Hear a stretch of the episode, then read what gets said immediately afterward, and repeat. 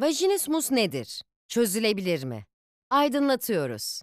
Vücudumuzda esnek hareket etmeyi sağlayan fazlasıyla kas bulunmaktadır. Bu kaslar aynı zamanda cinsel ilişki sırasında da esneme sağlayıp vajinal penetrasyona imkan sağlıyor. Vajinal penetrasyon, penisin vajinaya girip çıkması durumudur. Maalesef bu vajinal kaslar her kadında aynı esnekliği sağlayamamaktadır ve bu kişilerde vajina girişindeki kasların istemsizce kasılması sonucu cinsel birliktelik gerçekleşmemektedir. Bu kasılma durumunun cinsel ilişkiyi engellemesine vajinismus diyoruz. Türkiye'de kadınların yaklaşık olarak %70'i cinsel tedavi merkezlerine vajinismus nedeniyle başvurmaktadır. Bu sorun aynı zamanda şikayet edilen en ciddi sorundur.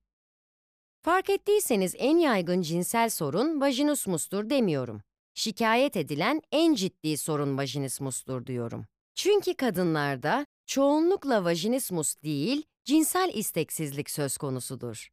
Fakat tedavi amaçlı başvurulan sorun çoğunlukla vajinismustur.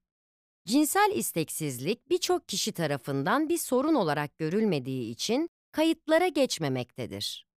Vajinismus sorununun cinsel isteksizlik veya çiftler arasındaki sorunlarla ilişkisi olmadığını iyi anlamamız gerekiyor. Mesela birbirini seven ve cinsellik harici hiçbir problem yaşamayan çiftlerde dahi her şey yolunda giderken hatta son derece güzel ve keyifli ön sevişmeleri olurken sevişmenin birleşme boyutuna gelindiğinde kadında korku ve kaygı temelli panik benzeri bir atak söz konusu olabilir. Kadın o anda istemsiz olarak kendisini kasar, bacaklarını kapatır, eşini iter ve kendisini geriye çeker. Ayrıca sadece cinsel birleşme esnasında değil, çoğu zaman jinekolojik bir muayene esnasında da aynı kasılma ve engel gözlemlenmektedir. Bunun yanı sıra vajinismus, bir objenin ya da penisin vajinaya girişinin hayal edilmesi, imajinasyon sırasında da ortaya çıkabilmektedir. Vajinismusa sebep olan temel etken tam olarak tespit edilememekle birlikte fizyolojik ya da psikolojik birçok unsurdan kaynaklanabilir. Vajinismusun sebep olduğu cinsel ilişki sorunundan dolayı çiftler arasında iletişim problemleri, hayal kırıklıkları, öfke nöbetleri, içe kapanma, mutsuzluk, depresyon ve sonrasında da aldatma gibi sorunlar görülmektedir. Tedavi edilmediği takdirde kadında yetersizlik hissi, kaygı, panik, aşırı stres ve beden algısı problemlerine sebep olmaktadır. Bahsettiğim bu durumlar vajinismusun psikolojik nedenleri arasındadır. Bununla birlikte vajinismus hastalığına bazı fiziksel sorunlar da sebep olabilir. Vajinada perde bulunması, vajinal enfeksiyonların varlığı, kızlık zarının kalın ve sert olması gibi yapısal bozuklukların bulunması, vajinal operasyonlar, vajinal radyasyonlar, atrofi dediğimiz organ küçülmesi ya da buna bağlı adezyon dediğimiz doku yapışmaları söz konusu olabilir. Şimdi sizler için vajinismusun bazı belirtilerine değineceğim. Bu belirtiler sizde mevcutsa, vajinismus teşhisinin konulması ve gerekli tedavinin uygulanması için bir uzmanımızdan destek almalısınız.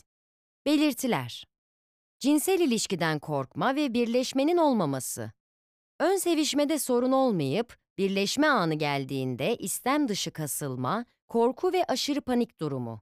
Cinsel ilişkilerin ağrılı olması, disparoni veya ağrı olacağını düşünme. Birkaç zorlu cinsel ilişkiden sonra gerisinin gelmemesi. İlişkiye girememe, ilişkiyi reddetme. İlişki sırasında bacakları açamama, elle, ayakla iterek veya kalçayı kaydırarak eşi reddetme. Cinsel ilişkide vajina içine penisin ancak bir kısmının girebilmesi.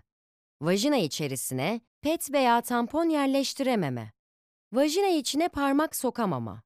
Jinekolojik muayenelerden korkma ve çekinme, masaya çıkamama. Vajinal ultrasona girememe, simir testi yaptıramama. Genital alana bakamama, dokunamama. Eşin genital bölgeye dokunmasına izin vermeme, eşin yanında çıplak kalamama, utanma. Vajina içine tedavi amaçlı fitil, ovül, türü ilaçlar sokamama. Farklı cinsel pozisyonlarda cinsel ilişkiye girememe. Yalnızca bir veya birkaç pozisyonda ilişkiyi sınırlama. Genelde cinsel isteksizlik sorunu olmamasına rağmen zamanla cinsel haz eksikliği, uyarılma azlığı, vajinal kuruluk gibi belirtiler de ortaya çıkabilir. Bu şikayetlerden bir tanesi ya da birkaçını düzenli olarak ya da belli aralıklarla yaşıyorsanız endişelenmeyin ve bir uzman psikoloğumuzla iletişime geçin.